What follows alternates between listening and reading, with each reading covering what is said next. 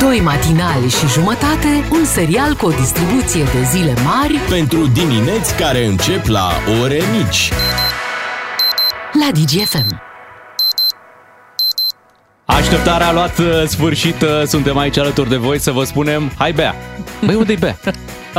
A, a, Stai puțin, nu e Bea astăzi? Nu este Bea astăzi? Nu e Bea astăzi Oh, oh. Ok, noi tot doi matinal și jumătate o să ne spunem uh, Mă gândesc că vine mâine, nu dacă n- nu e astăzi Da, au italienii o expresie, una giornata.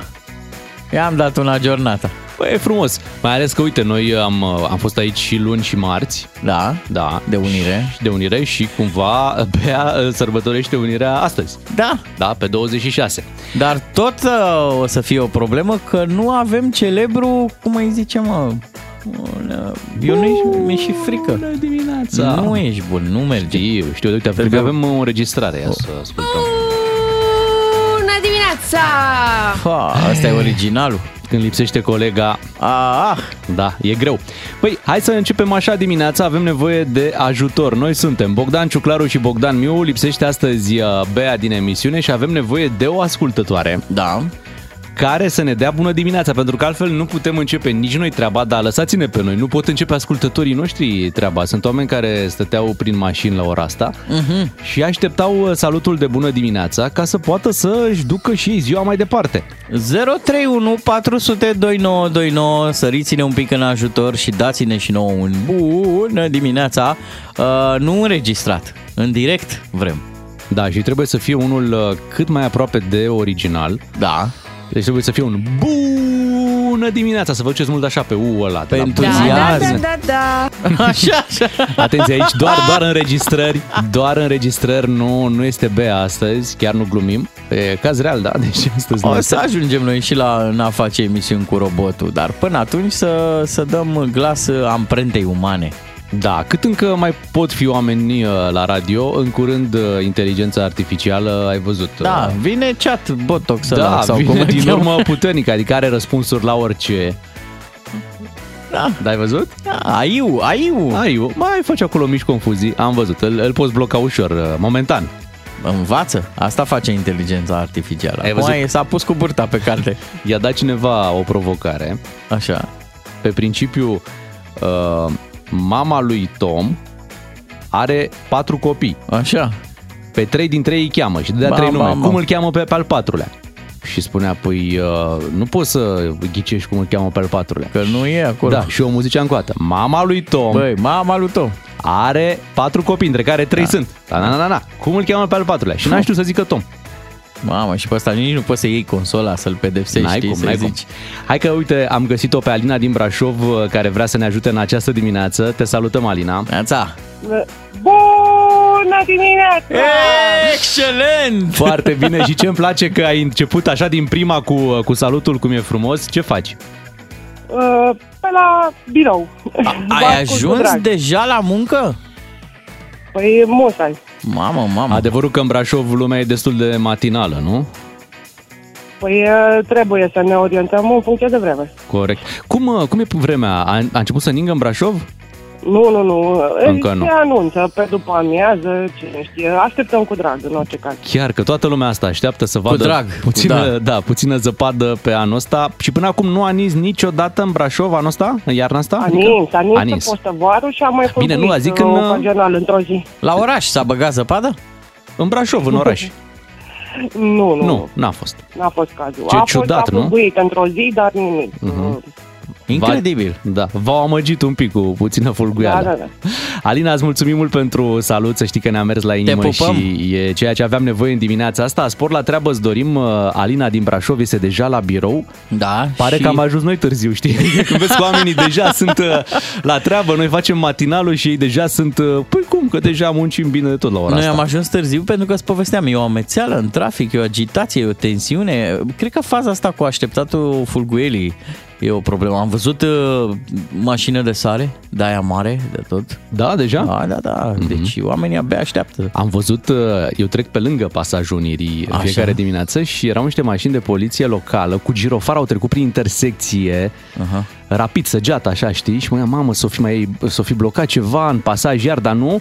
Uh, pur și simplu, cred că se agitau acum înainte de ninsoare, se duceau, aveau o misiune, două mașini, una după alta de poliție locală. Da. Mm, nebunie Iarna maximă. nu ne mai ia prin surprindere. Atenție, va fi primul an.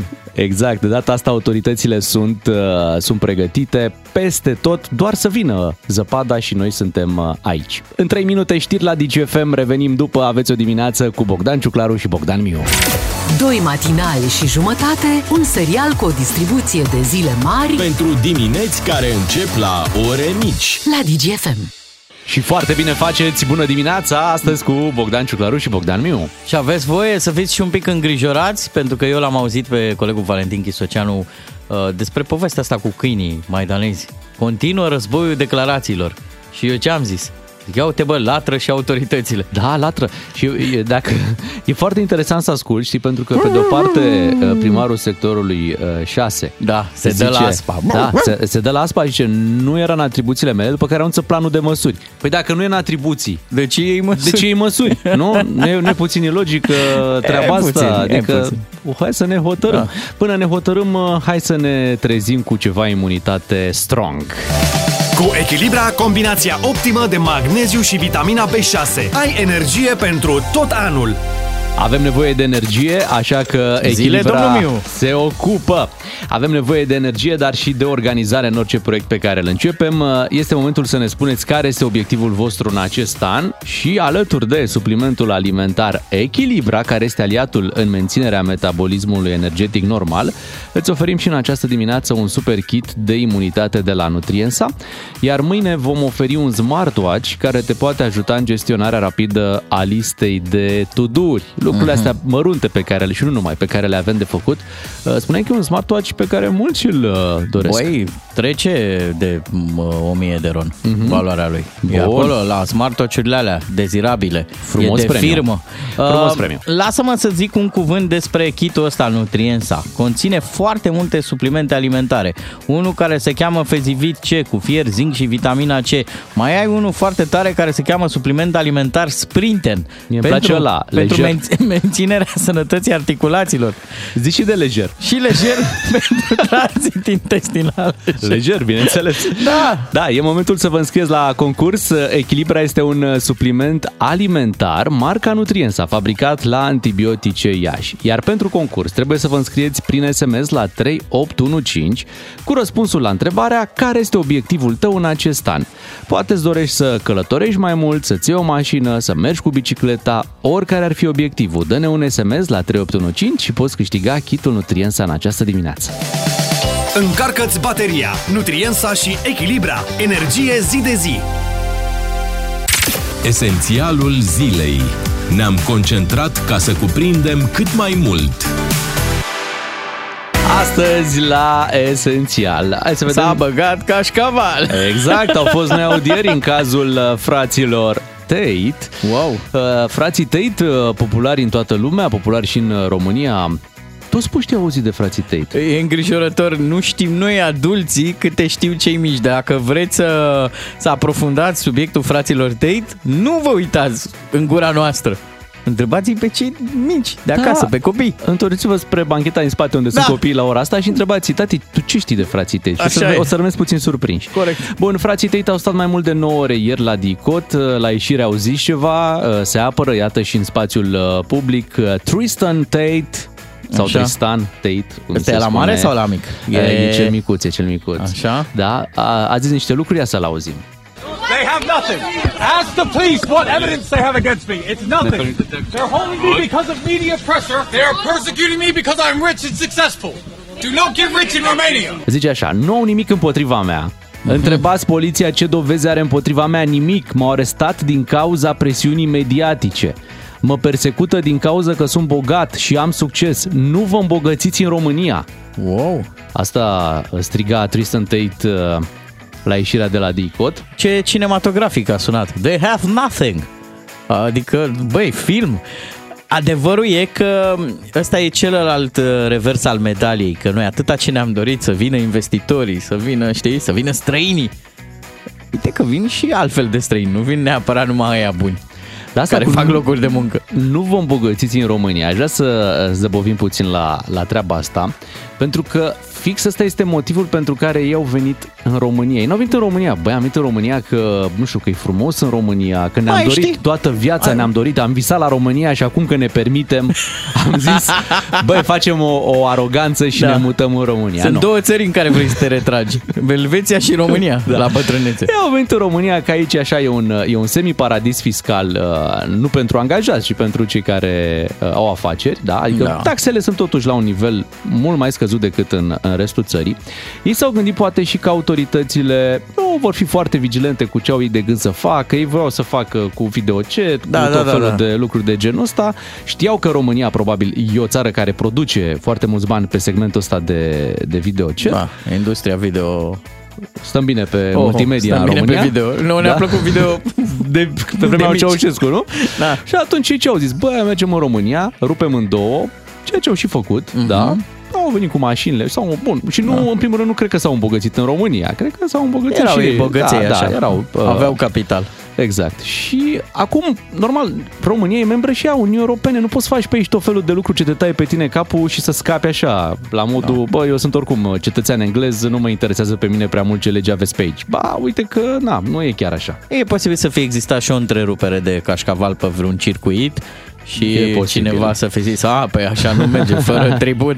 Nu merge, Scuze. nu merge, Da. corect. E posibil, nu Dar, știu. acum dacă poliția are sau nu are uh, probe împotriva lor, vom vedea la finalul celor uh, 30 de zile pe care le-au Da. de petrecut în arest. Oricum se apropie cele 30 de zile. E bine că, vezi tu, infractorii români acum uh, nu mai au uh, vizibilitate. Le-a luat fața.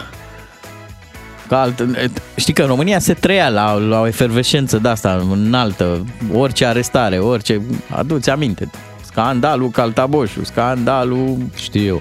Și ai noștri erau și la modul, ei încercau să ascundă lucrurile pe care le aveau. Nu ne arătau mașini, nu ne arătau case, nu ne Da, arătau da, da. gorilă în formă din, uh, din bagnote de dolari. Ai noștri nu aveau de-astea, știi? Da, Frații Tet, excentricități. uh, da, au venit cu, au dus-o puțin la nivelul următor. Da, avem, uite ce mașini avem, uite ce vilă, uite câți bani. Boierim, da. Deci eu am rămas surprins, am mai zis uh, treaba asta, când de Crăciun anul ăsta, adică anul trecut, în 2022, de Crăciun, băi, deci uh, Andrew Tate s-a dus la mall și a cumpărat 20 de iPad-uri Wow. doar ca să aibă să dea cadou dacă se întâlnește cu cineva. Erau Înțelegi? vrac? Da. Le-a luat vrac?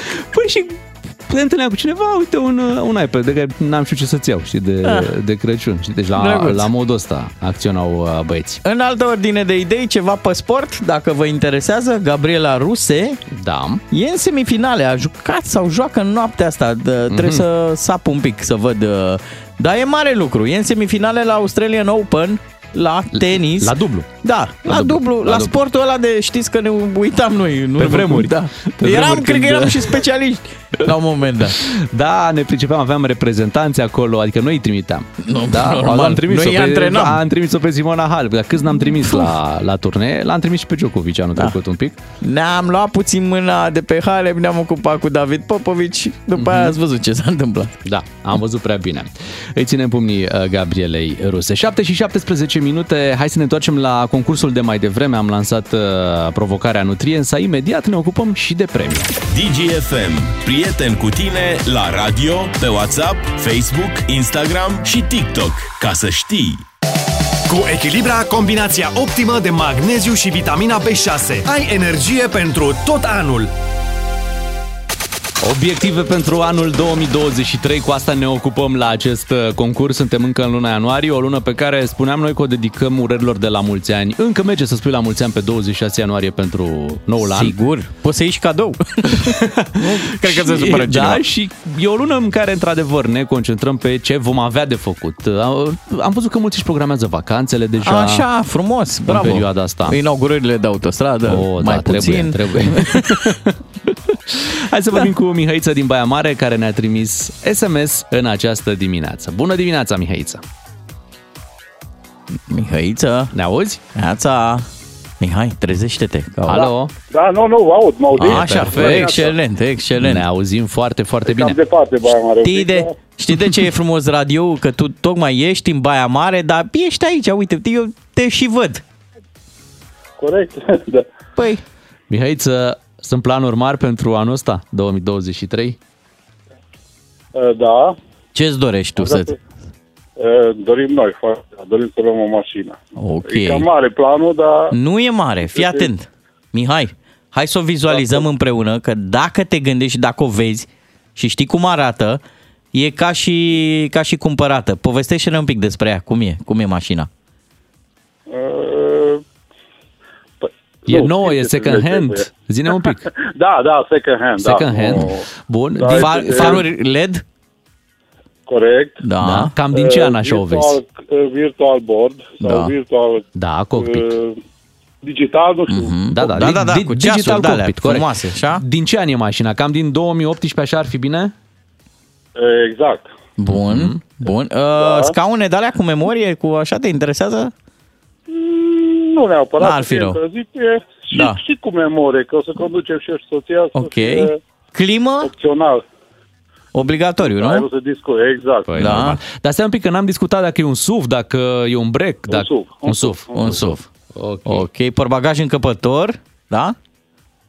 Da. Te deranjează Să fie dacă are mici nemțe- zgârieturi să la fie interior?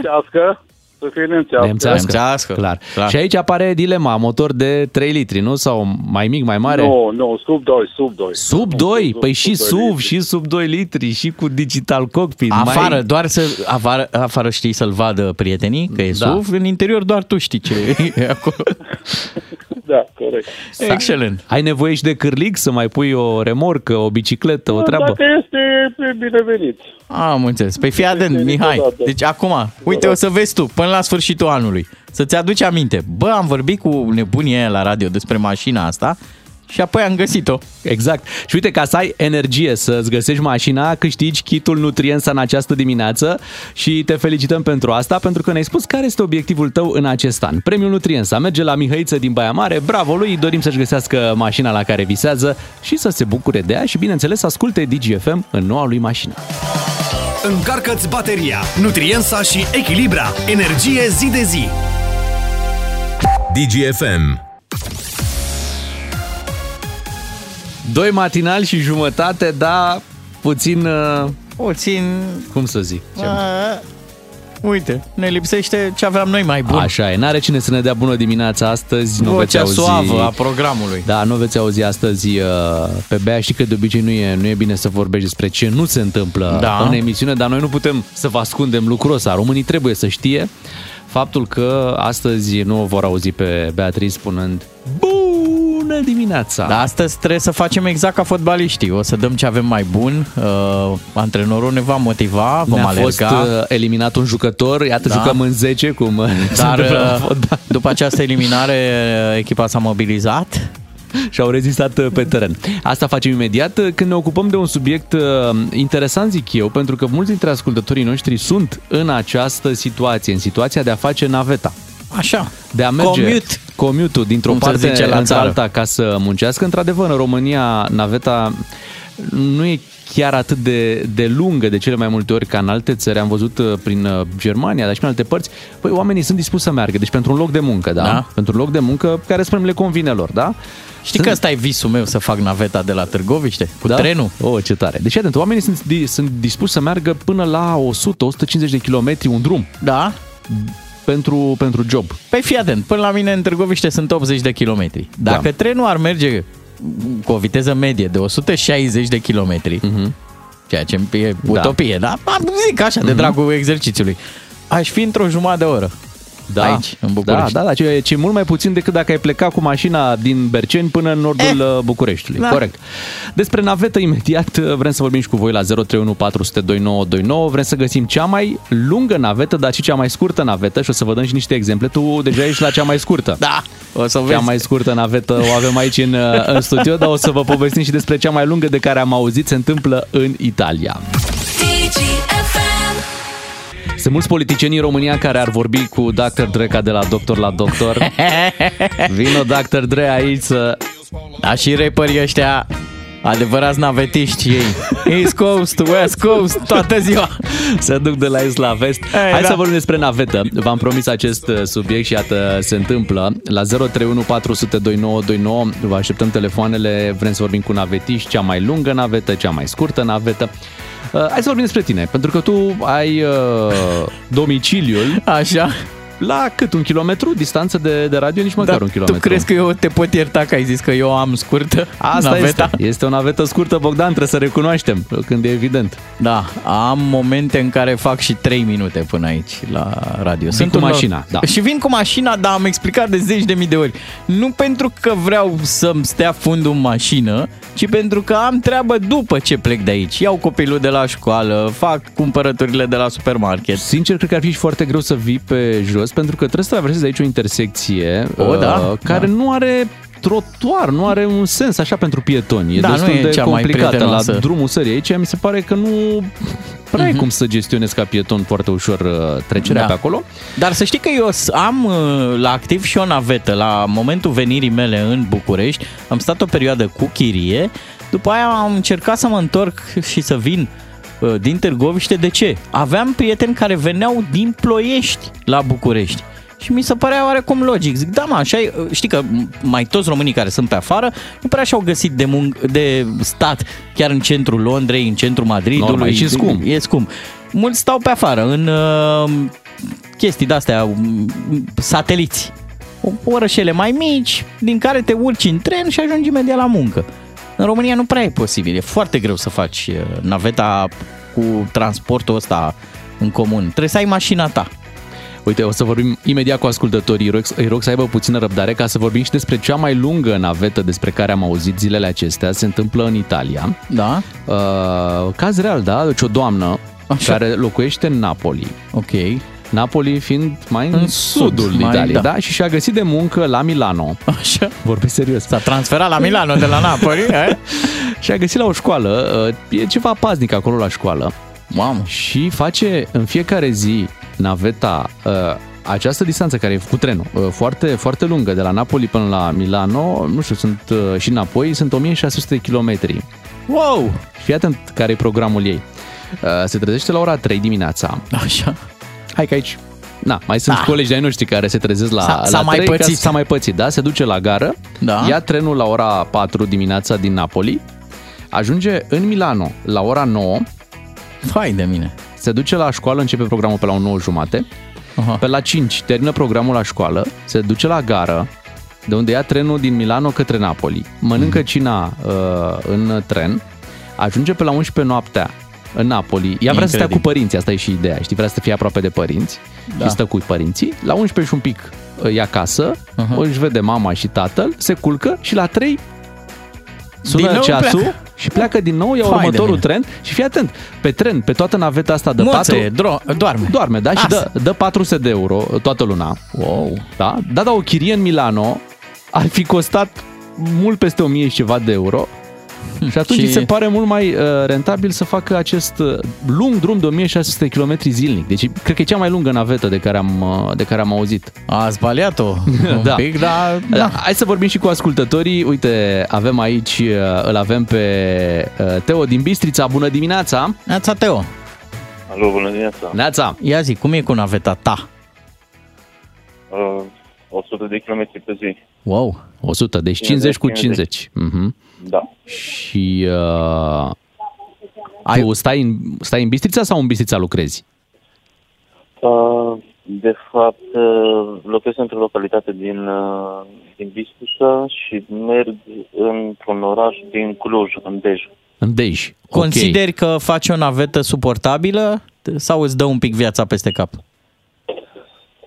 E ok, e suportabilă. Sunt obișnuit, am mai făcut chiar navete mai lungi cu ceva ani în urmă.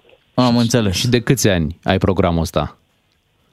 Uh, programul ăsta l-am de patru ani aici la uh, jobul actual. Mhm. Și dă-ne puține detalii. La ce oră te trezești? Cât îți ia să faci distanța asta de 50 de kilometri? Ai mai aglomerat traficul? Că și pe la voi pe acolo s-a aglomerat destul de mult. porțiune- Am o porțiune de trafic mai, uh, mai aglomerat. Uh, 50 de minute Mhm. Ca și timp și pornesc undeva la 7 și jumătate de acasă și undeva spre 8 și jumătate Ești la job. ajung. Mulțumim da. pentru intervenția ta și ne bucurăm că ne asculți, poate chiar și pe durata navetei. Avem și mesaje pe WhatsApp. Zilnic Alba Iulia Media și 85 de kilometri, spune cineva. Altcineva anunță 135 de kilometri dus întors. Victor de la Iași, naveta zilnic 150 de kilometri. Oh, wow, e minim, ceva. minim 200 de kilometri zilnic. Mugurel din București. Wow, De wow. unde lucrezi Mugurel? Ia să ne dea câteva detalii. Până atunci hai să vedem Cătălin din Timișoara, sper că mai e pe fir. Neața, Cătălin. Nu, bună dimineața. Aici. Neața. Tu concurezi cu colegul uh, Ciuclaru, da? De ce spune-ne? Care este Da, naveta da, ta da. zilnică? Eu dacă am 500 de metri până la locul de muncă de acasă. 500 de metri și te duci cu mașina, sper. Nu, n-are rost. Mai rău îi fac. O Așa. pornesc și opresc. Cu bicicleta. Stau pe jos. Da. Acum dacă vine ceva zăpadă, dacă vine, dar Mhm. nu prea cred. Deci în Așa, 5 la minute, bani. în 5 minute ești la job. Ia fi atent, o întrebare. Uite, spune cineva așa, zice Andreea uh, din Prahova. Bună dimineața, serviciul meu este de vis, e, pardon, este vis-a-vis de Da, casă. vis-a-vis, da. da uh, niciun avantaj. Orice au nevoie, mă trimit pe mine acasă pentru a le aduce. Pățești?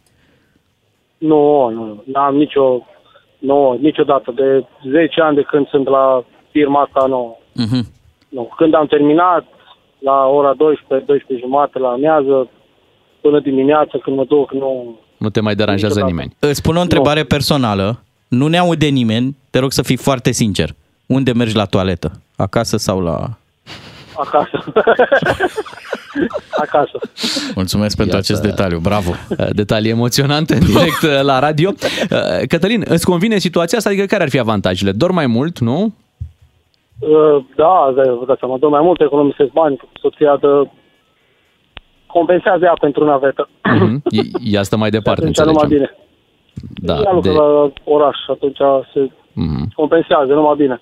Bravo. Spune cineva așa într-un Bravo, mesaj. Cătălin. Mulțumim mult de- Îți de mulțumim. telefon. Te, te pupăm și ne bucurăm tare mult că ești alături de noi. 150 de kilometri, Iași-Pașcani, deci cred că sunt împărțiți. Mhm. 275 în Da, 275, cred- cred că așa e, cam da. așa. Diana Dentist. Păi nu mai bine faci un scaun într-un tren și Nu, cred că, operezi. cred că e mai bine așa, cred că e, facem pașcan probabil, nu? Are cabinetul. Cred că așa, cred că așa e. Hai să, vor- hai să vorbim cu Teodor din Arad, uite și el face 150 de kilometri. Hai să auzim ce, ce înseamnă treaba asta. Neața, Teodor? Bună dimineața, bună dimineața. Da, și eu fac 150 de kilometri pe zi, poate că un pic mai mult dacă mai pun în calcul și uh, dusul copiilor la școală, la grădiniță, prin oraș. Dar de unde pleci, zine așa? Uh, Pleci din Arad sau în Arad ajungi la, la Plec job? din, plec din Arad, plec din Arad undeva în județ, împreună cu soția facem naveta zilnic. Lucrați în același Uh, loc? Da, lucrăm în același loc și facem naveta împreună. Dimineața la, nu e foarte devreme, doar la ora 7 trezirea și avem timp să pregătim copiii, să-i ducem la grădiniță și la școală și să plecăm la, până la ora 9 să fim la, la servici. Și copiii rămân Și la în, întors. în localitatea unde aveți domiciliu, nu? Da, da, ei rămân, ei rămân în Arad, în oraș.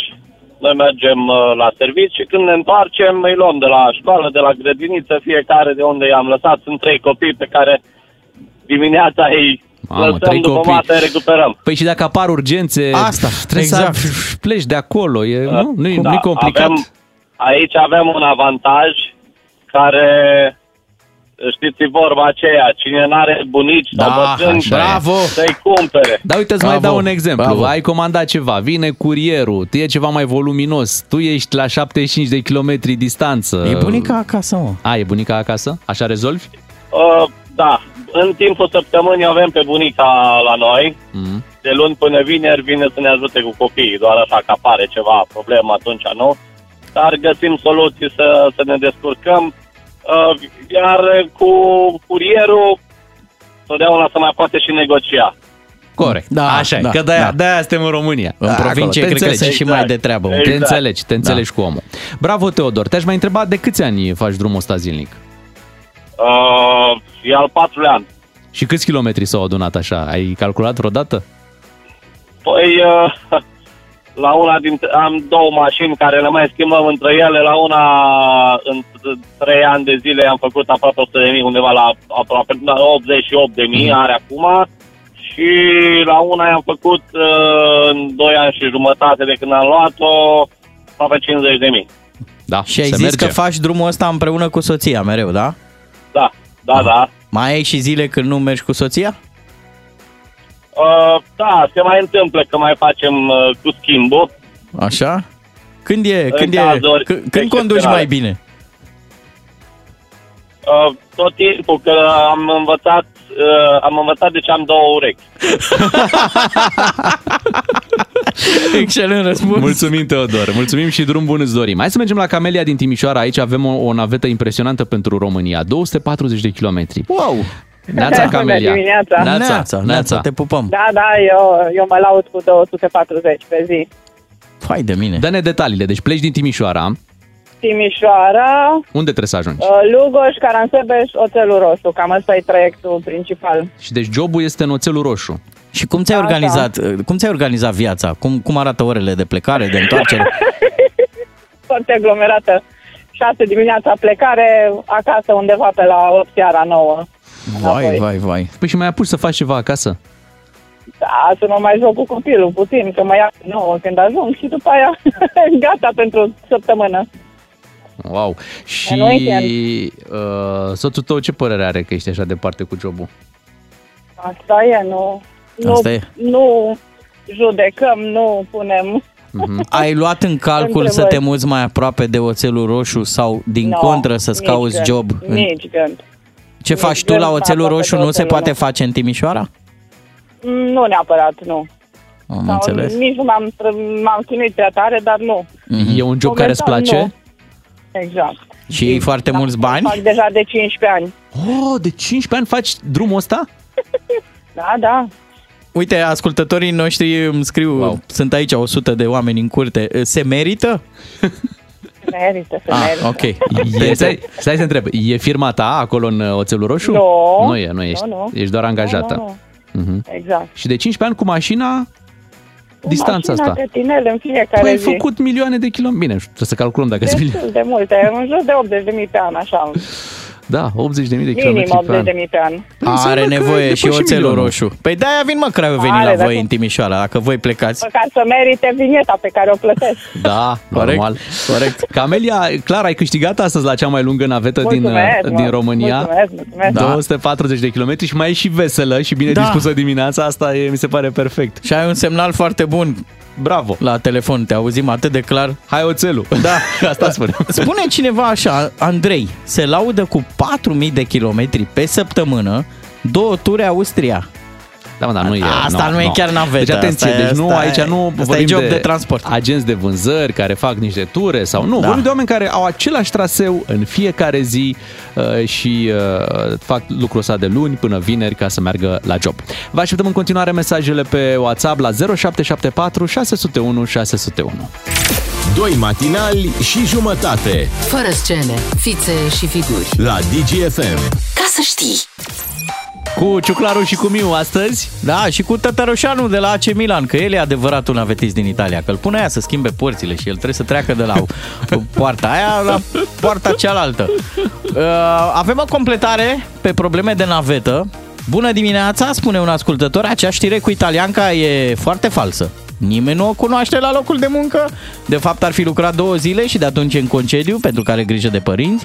Un bilet doar dus Napoli-Milano este peste 100 de euro, cea mai bună ofertă posibilă. Păi dacă ți-ai abonament. Uh, Așa, uh, mai spune cineva că um, ea câștigă, să mai vorbim că ea câștigă în jur de 1100 de euro, o chirie în ime- imediata vecinătatea orașului Milano ar fi de 500 de euro, nici măcar numele în presă nu era corect. Deci Da. s-au găsit mai multe probleme. Deci, Rușine, Da, mă, vergonia! dar ea își dorea să stea cu părinții, aici era treaba, Da, știi? mă, nu, nu, se dar- putea desprinde de, de, de familie. De-aia mergea Trebuie să cu, stăm prea cu mult în trenul. știrea asta. Important e discuția pe care am avut-o noi despre navetă. Nu, dar e o poveste prea frumoasă, cineva care locuiește în tren. știi? și în Italia sunt trenuri frumoase, aici, e- aici e treaba. și, și știi? peisaje. Normal, Da. și să vezi toată Italia, de la Napoli până la Milano. E E. ceva în fiecare zi. Bine, că când e noapte mai, mai greu. Hai să ne mutăm către un alt subiect. Astăzi nu este Bea cu noi, dar ne-am gândit să, să profităm puțin. Aha. Să venim cu ceva băiețeală, să zicem. da, da. Am zis să facem așa o confruntare a două trupe din anii 90 Bogdan Ciuclaru și-a ales Backstreet Boys. Eu Păi- mi-am ales Take That. Fiecare dintre noi are câte o propunere. Imediat o să aflați care sunt propunerile și voi trebuie să ne spuneți, să alegeți de fapt ce piesă vom, uh, vom asculta dintre cele două. Mhm. Tu ai avantajul că în Take That a fost Robbie Williams, Păi de-aia am care și a ales fost Take ceva That. m, vedetă la un moment dat. Iar eu am avantajul că toate fetele au fost topite după băieții de la Backstreet Boys. Mai ales după Nick. Nick, Brian, Erau TJ. toți acolo, așa e. TJ sau cum Stârnim îl chema. uh, nostalgii puternice în dimineața asta. Trecem la această confruntare. Uh, Backstreet Boys versus Take That, după ce o ascultăm pe Rosalind cu Snap. Bună dimineața! De multe ori ne ferim de colega noastră Beatrice pentru că ea oricum ne crede bătrâni, chiar foarte bătrâni, așa că nu prea vorbim noi foarte mult despre anii 90, adică când ne-am dorit da. despre muzica. Băi, muzica, când eram Cum noi. se făcea odată. Cum se făcea odată, da? Când eram și noi în uh, școală, în liceu, da? Și uh, ne bucuram de toate trupele astea celebre ale anilor 90. Bea nu prea le înțelege și atunci... uh, Auzi, știi ce? Eu te rog frumos. Mm. Am deschis Wikipedia, m-am uitat la trupa mea Backstreet Boys și zice așa că e în activitate din 1993 până în prezent. Deci ei funcționează. Că nu mai sunteți voi chiar la curent. Că n-ați fost când au avut concert la Filiaș, la de Baraolt. Asta e, poate că e vina voastră. Dar oricum, să nu uitați că i-ați îndrăgit pe băieții de la Backstreet Boys și ar fi cazul să le mai dăm o difuzare la radio. Să le Așa meargă este. și lor cartea de muncă. Să le meargă. Uite, eu chiar acum am uh, conect- conectat uh, și la inteligența artificială. Așa. Și am întrebat aici inteligența artificială, adică acel celebru chat GPT, da? Da, ai grijă. Despre, exact, am mare grijă. Ce îmi poate spune despre trupa Take That, ca să Așa. ți-o prezint mai frumos. Și uite, ei au fost, s-au format în 1990. Wow! Doar că a fost... Au vechime. Da, ei erau din Marea Britanie, Backstreet Boys erau din America, Mhm. uh-huh. dar și Take That au reușit totuși să să aibă foarte mulți uh, fani. În afară de Back for Good, tu mai ai vreo melodie? A, bineînțeles, păi, Cu- da? normal, normal Am că înțeles. am o melodie. Uite, astăzi am adus, uh, Așa. pentru confruntarea noastră, am adus de la Take That, uh, am avut mai multe variante, dar hai să mergem pe asta, pe Everything Changes. Ascultă aici. Trupa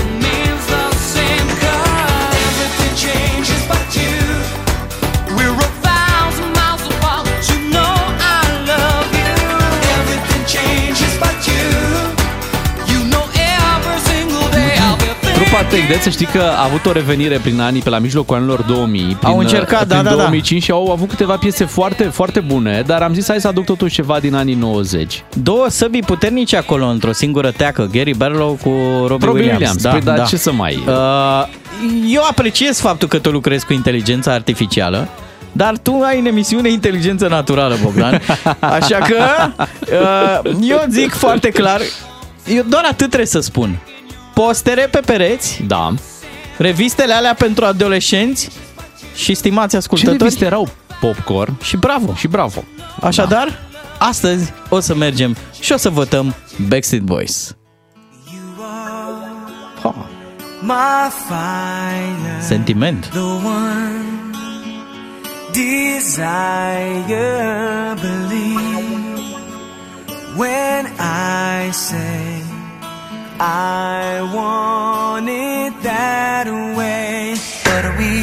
Uite, nu, nu este foarte corectă lupta din această dimineață pentru că Backstreet Boys au fost mai populari la nivel uh, mondial față de Take That, dar Dar- hai să ne uităm ce au făcut băieții de la Backstreet Boys după ce s-a destrămat uh, trupa. N-auzi că nu s-a destrămat Backstreet Boys? Bine, nu s-a destrămat, dar și să existe fără Au să avut mai scoată... probleme, probleme. Au fost probleme Lui mari. Nick uh, i-a murit frasul. Uh, ăsta, Brian, probleme de inimă. Cu, a făcut și operație, a și scris piesă cu ocazia aia. Uh, nu te supăra. Backstreet Boys e formația. La ei ne uităm când vrem să facem boys band, bă, să fie ca Backstreet Boys. Păi da, dar uite-te un pic în partea cealaltă, la Take That, trupa pe care o propun eu în dimineața asta. Păi, cum spuneai și tu, Gary Barlow și Robbie Williams, niște superstaruri. Pe individual.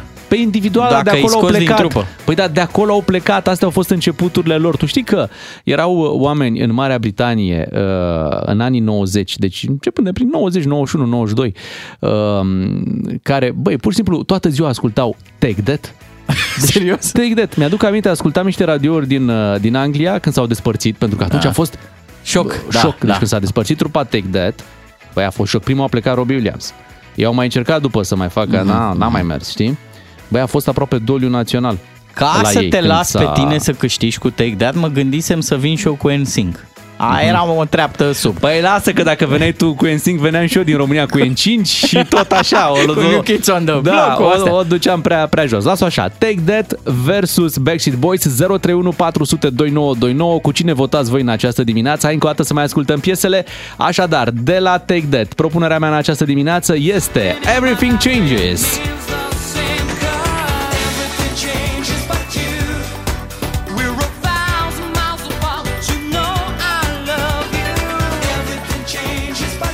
Iar de la Bogdan Ciuclaru, propunerea lui vine de la Backstreet Boys, I Want It That, That way. way. My fire. Lasă vocea mai jos. I want it that way. Și pentru că trupele astea de băieți erau de obicei formate din 5 da. băieți, vom lua 5 telefoane. Bine. Dar aș prefera să luăm de la fete, dacă avem telefoanele astea. Poate ne sună bea. Și să vedem uh, ce voturi adunăm. Hai să începem cu Cătălin din uh, Timișoara. Neața, Cătălin. Neața. Vrut să închid, bună dimineața. Neața, Am neața, zis ai vrut să- voturi De, de la fete, am vrut să închid. Nu, Da. nu, nu. Lasă că te trecem, uh, acum e atât de ușor să te trecem la fete. Ia zi, cu cine votezi? Cu Backstreet Boys sau cu Take That? Astăzi mă duc cu ciuclarul. Cu Backstreet Azi te Boys. duci cu Backstreet Boys. Bine, Se pare Cătălin, normal. am notat acolo un vot pentru Backstreet Boys în această dimineață, venit de la Cătălin uh, din uh, Timișoara. Așteptăm și ceva voturi pentru uh, Take That. 031 400 2929. Am spus că vom lua 5 telefoane, da? Da. Vrei o înfrângere usturătoare, Da, am impresia. la, nu știu, stai să vedem, că uite, ne-a sunat Monica din Bistrița, să vedem, poate, Neața, Monica. poate era fană Take That. Neața, Monica? Bună dimineața! Take that, clar, cei mai cei. Bravo, Ah. Monica, Au bravo. fost grupul meu de suflet, am plâns maxim și Marco Owen este the best of the best. Ai Ia fost, uzi. ai fost Și cel mai îndrăgostită cute. de ei? Da, da, clar. Și, și tatuajul ăla care l-avea Marc pe bursă mi făceam cu delfinul. Of, mai da, câte știi? Bravo, oh, Monica. Da. Am, am, am umblat la niște Camera nostalgii. tapetată de postere cu Take That. Îți mulțumim pentru telefon și pentru vot. Este egalitate în acest moment, 1 la 1, un vot Take That, un vot Backstreet Boys. Hai să mergem uh, la Ștefan din Ploiești să vedem votul lui către cine va merge în dimineața asta. Te salutăm, Ștefan. Bună dimineața. Bună dimineața. În, în primul rând votez pentru formula completă a voastră. Evident. Mai bine în 3 decât în 2. Clar, se știe. Și în al doilea rând, în tinerețile mele nu exista petrecere fără Backstreet Boys. Așa e, așa e. Everybody, everybody. Așa Ștefan, că- Get am down, notat get down and move it on around. Am notat uh, votul tău 2 la 1 în acest moment 031 400 2929 Hai să vedem cu cine votează ascultătorii noștri uh, Votează cu Backstreet Boys sau votează cu Take That Facem un uh, duel al anilor 90 în această dimineață Și am spus și am promis că vom lua 5 telefoane în direct Este 2 la 1 în acest moment uh, situația Hai să vedem dacă reușim să echilibrăm Sau din potrivă să avem deja un uh, câștigător Și uh, să adune Backstreet Boys încă un vot. Emoțiile sunt uh, mari, de aceea o să-i spunem imediat bună dimineața Georgianei. Hai să o auzim, Georgiana, Neața, bună Georgiana. dimineața! Bună dimineața! Neața! Ia zine, Georgiana, cu cine votezi tu? Uh, întotdeauna Take That. Hai de Întotdeauna! capul Măi, meu. ți-am zis Take That are o bază de fani. E clar și vezi, latura feminină a mers pe, pe Așa Take e. That. Băieții au mers pe Backstreet Boys. Care uh, era preferatul tău din trupa Take That? Uh, Marc Da. și Marc Owen și apoi uh, Robbie Williams. Robbie. Știi că Clar. Robbie vine în România anul ăsta. Aha, ce, ce faci? Păi vine, vine, nu da. trișa. Păi da, nu trișez. Georgiana, îți mulțumim. Am notat aici uh, votul tău.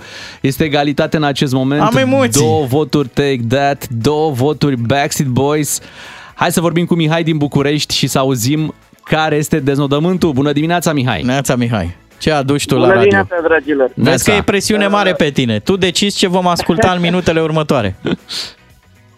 Înainte să votez, vreau să vă felicit, să vă spun că vă iubesc, vă ascult în fiecare dimineață cu drag. Oh, mulțumim. Ne bucurăm, ne bucurăm Ce să drăguț auzim ești asta. tu. Bravo vouă, țineți Of. tot așa.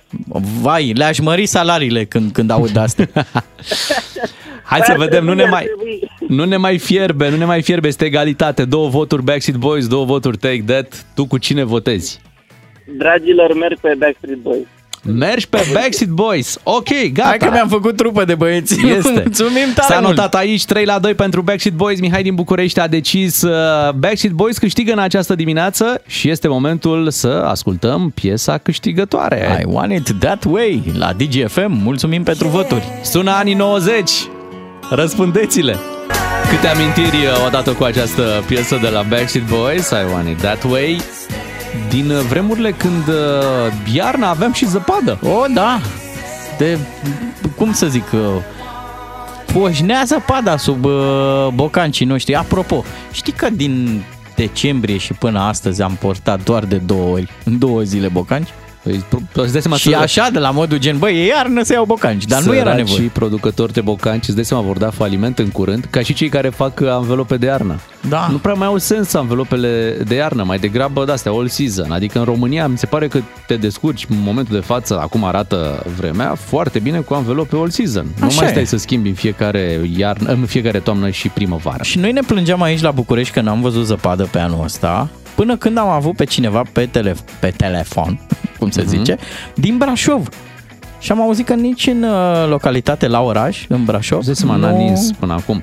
Nu a Așa nins. cum, așa cum bunicii ne povesteau despre zăpada din 1954, așa le povestim și noi copilor despre, băi, în anii 90 deci ningea, Da. se depunea, adică era zăpadă pe, pe trotuar în parc Ok. și te duceai și, cum zici tu, foșnea și aveai și o sanie, da, pe Da. care o trăgeai după tine sau o găseai un derdeluș sau o făceai cumva. Dar sunt niște imagini pe net cu, cu nămeții care au, s-au năpustit asupra orașului București. și în imaginile alea alb-negru e un fel de troleu autobuz care avea două tuburi de, de oxigen, de ceva, nu știu Era cum. electric. Hidrogen, naiba știe Deci, ce mă, era deci în mergea tuburile cu alea. hidrogen uh, Nu autobuzul. știu ce, că nu mă pricep eu foarte bine, dar ce e, e senzațional, autobuzul ăla zici că e rachetă, zici că decolează și e plin, plin de oameni, ochi. Da? E, e o imagine fabuloasă și bă, zăpada e troienită, efectiv. Iadul alb. Uite, asta, asta este o veste pentru toți cei care lucrează la departamentul de știri.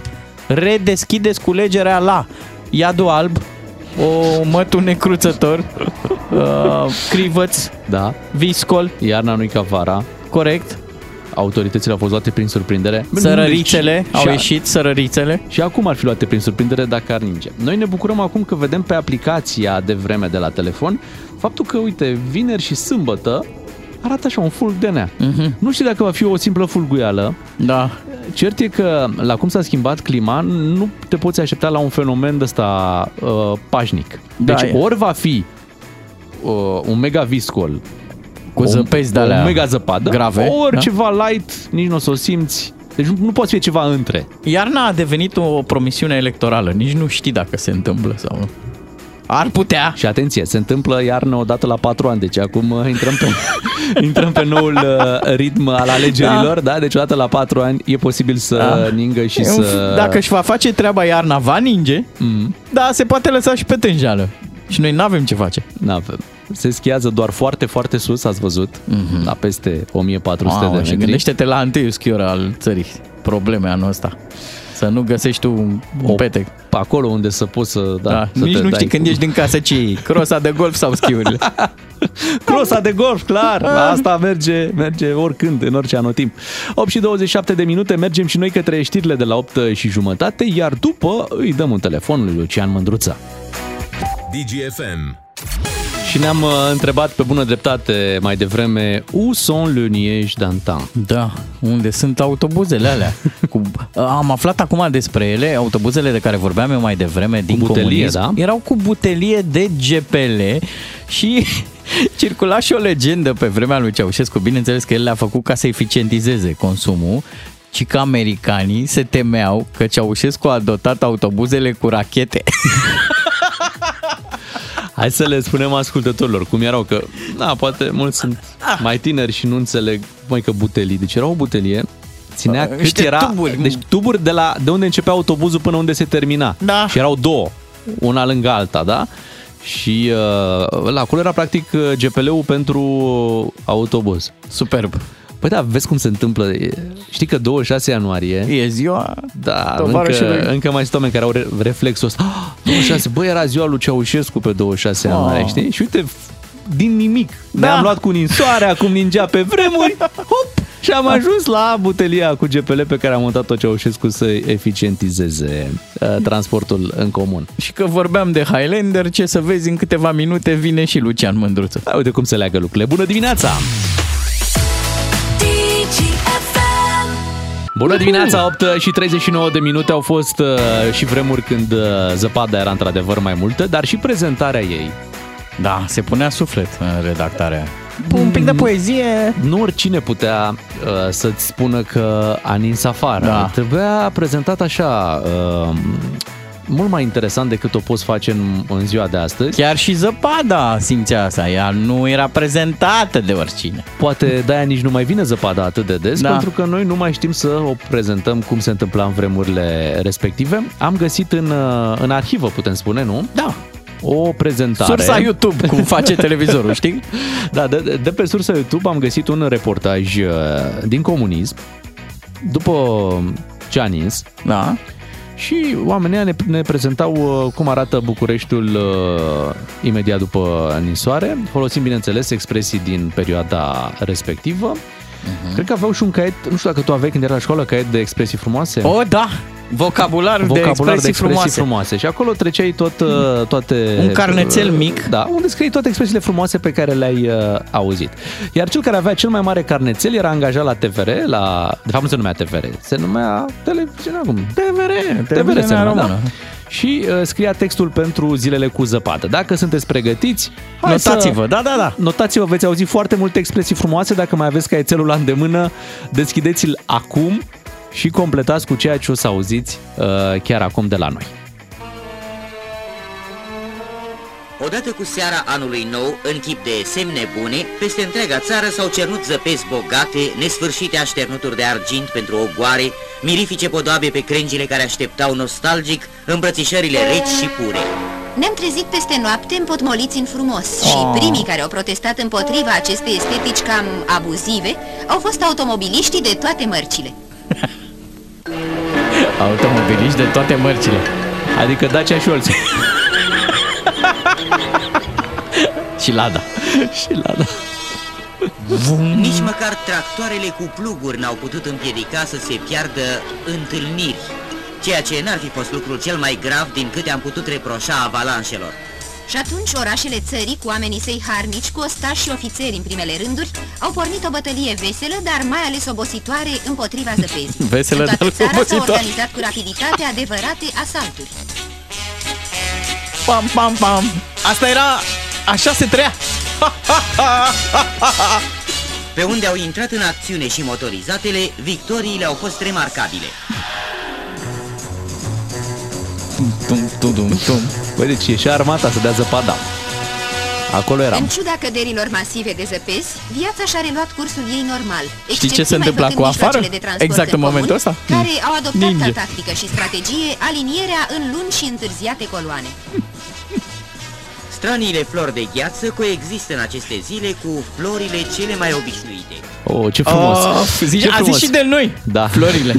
Ah, mulțumim! În București, la această oră, a început ușor-ușor să Ce cadă. ușor, e o fulguială în adevăratul sens Da, al... o fulguială. ninge. Ce frumos. Ia doar, Uite, a venit, a venit. gata, a venit fulguiala. Yeah, Noi am iubi. adus. Ce frumos, deci trebuie să dai doar, uh, băi, astea e pentru sufletul lui Ceaușescu. Da, Se- să-i fie lui Ceaușescu. Mulți se vor gândi așa, bă, uite. Da, s-au gândit la el. S-au gândit cu, cu zăpada Diseară, asta. diseară toată lumea la ora 10, hai la 9, Mhm. da? Toți stingem lumina. Ora pământului. Ce, ce îi mai plăcea ora pământului? Da. Hai să, hai să încercăm să vorbim cu Lucian Mândruță, uh, să încercăm să-l sunăm. Da. Hai să mergem pe ceva clasic uh, și să-i Tovarășul, spunem... uh, tovarășul Lucian Mândruță. Să-i spunem bună dimineața. Neața, Neața. Lucian. Bună dimineața! Wow. Neața. Uh, Lucian, nu știu dacă ai auzit mai devreme, am, uh, am difuzat... uh, Am auzit absolut tot. Am auzit. Automobiliști de toate mărcile erau două, ca să știți și voi. Alea Hai erau. trei, hai zi trei. Da, Cia și Olsit. Care? Păi și Unde? Lada? Și Mozvici. Hai că Asta iau... Mă. Auziți, știți ce, domnul Mândruță? Era de toate. Avea lumea service. Avea lumea servici, se ducea frumos, liniștită la el. Dar um, să știți, să nu mai folosiți, vă rog frumos, cuvântul Ceaușescu. Nu mai aveți voie. Ok. De ce? Pentru că rudele s-au organizat, au înscris numele la OSIM. Am citit o poveste acum câteva zile. Uh, O tanti a scris, uh, o doamnă, scriitor, a scris o lucrare științifică despre epoca Ceaușescu cu numele Ceaușescu pe copertul, că așa era epoca. Da. Și rudele au dat-o în judecată pentru că au folosit abuziv marca înregistrată de ei. Deci ca să știți, Ceaușescu e marcă înregistrată. Mhm. E ca purcari. Nu e ca nicio rom. problemă, o să-i zicem Da? ceașcă. ok. Că de-aia, că de-aia e democrație. Ceașcă e mai bun. Da. Așa. Auzi, Lucian, dar cum îți explici da. că uh, la 30 și ceva de ani de atunci, de la Revoluție, încă mai sunt nostalgici care, nu știu, au așa tot felul de amintiri din uh, comunism și își doresc, parcă zic, bă, era totuși parcă mai bine. Da, nu, nu știu, um, acum vreo câțiva ani am citit un studiu științific uh, și el spunea că în jur de 48% dintre români cred că soarele se învârte în jurul pământului. 57% cred că a fost mai bine pe vremea lui Ceaușescu. Deci, uh, cumva, uh, cifrele se pupă, sunt destul de bine. E, pur și simplu, ăia 57% cred că nu au trăit în vremea aceea. Mai Sau mult ca dacă sigur. au trăit, nu-și mai aduc aminte bine, li s-a întâmplat ceva, de s-a șters memoria. Sau poate, și asta ar fi cel mai trist, erau oameni care nu valorizau în niciun fel libertatea și și mai poate, și mai trist, s-ar putea să fie oameni care sunt deranjați de libertate, mai ales de a altora. Nu, culmea Asta ironiei, culmea ironiei e să scrii pe Facebook că ești nostalgic Ceaușescu. Înțelegi? exact. Unde Da, toată e lumea greu de are, înțeles asta. are Da. voie să spună ce, ce simte Avem și, și ce... noi Facebook, să știi, să numea Oracol. Da, eu credeam că tabelul de la întreținere a fost Nu, primul. Nu, nu, Oracolul era Facebook. Ah, să știi. Mai ții minte? Păi da, asta era. Circula, scriam, aveam răspunsuri la întrebări. Era, Dădeai era comenturi, un sondaj da? cum ar veni, se Nu, făceau erau- poluri. erau Ce este comenturi sărutul? acolo, da. Ce este sărutul? Mai ții minte întrebarea Ah, ce fundamentală? drăguț, ce drăguț, Din da. Oracol? Ai prietenă?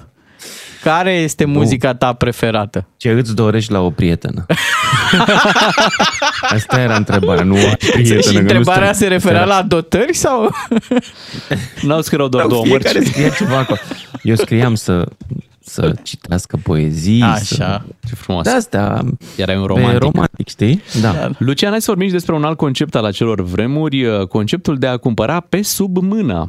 Da, l-am Cum descris funcționa? de, de curând într-un uh, podcast. M-am apucat de podcast. Bă, m-am apucat de mai multă vreme, dar acum am făcut unul nou care se numește Amintiri frumoase din anii urâți. Tu tot Și cauți celebritatea, da. am, Am povestit, da, și degeaba nu se lipește. Um, cum e funcționa pe sub mână? Păi pe sub mână se dădeau lucrurile care nu ajungeau niciodată, nu erau destule.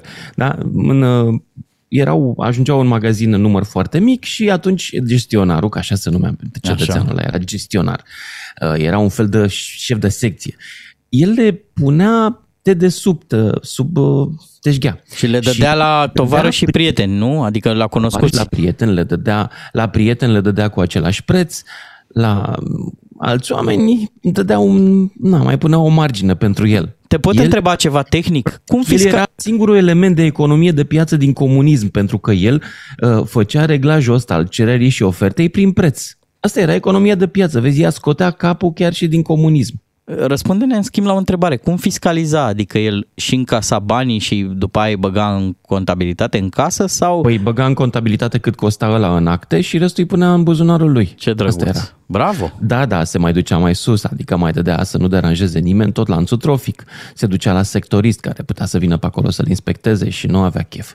După aia mai erau inspectorii care veneau de la centrala de unde aparținea magazinul lui. Și la ăia, dacă îl prindeau cu marfă în spate, iarăși era o problemă. Și atunci, Ce produse? Despre ce produse vorbim? Bă, pf, absolut tot ceea ce nu se găsea sau se găsea foarte rar.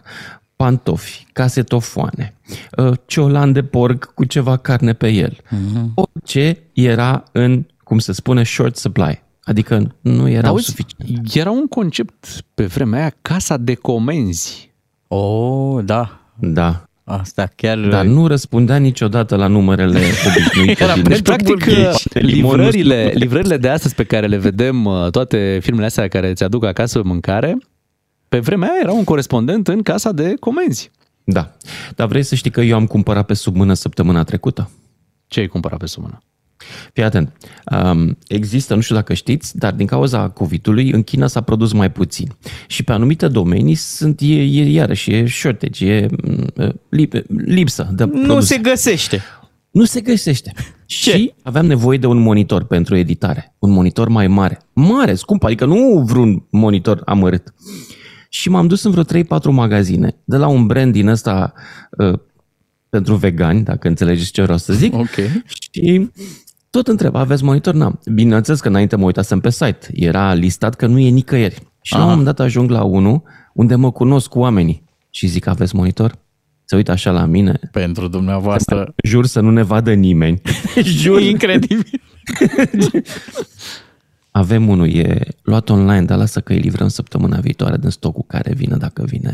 Vi-l dau dumneavoastră. Băi, și mi l-a dat. Nu era nicăieri listat că e. De? Deci l-am luat pe sub mână. Vezi cât contează că lucrezi și că ești colegul nostru și te mai băgăm și dimineață, din când în când? Asta e important. Eu Vă când mulțumesc zic, foarte mult. eu când zic Da. că ești prea tânăr să te lași. Auzi, Lucian, hai să ne mutăm puțin uh, și la un alt subiect, la ce se mai întâmplă prin uh, Ucraina, pentru că și acolo, dar nu știm dacă pe sumână sau nu, vin niște tancuri. Da, dar vin puține și vin destul de târziu, asta comentează lumea. Pentru că uh, americanii trimit uh, până la sfârșitul anului, alte surse că vin în 3-4 luni, uh, nemții trimit și ei 12 tancuri, adică iartă-mă, 12 tancuri e nici pe o măsea. Ce faci cu 12 tancuri? Păi Paradă militară prin Kiev. să ne amintim că au trimis niște căști la început, totuși e un pas mare în față, de la și căști e mare lucru la că tancuri. nu erau căști audio, erau totuși căști de pus pe cap să te protejeze de gloanțe. E un pas înainte, într-adevăr. De ce sunt reticente unele țări în a trimite? Germania, pa, mai că, Că- s-a, s-a rugat mai toată lumea de, de ea. Hai să-i E, ajutăm. e de înțeles. Germania e de înțeles. Germania are această problemă psihologică.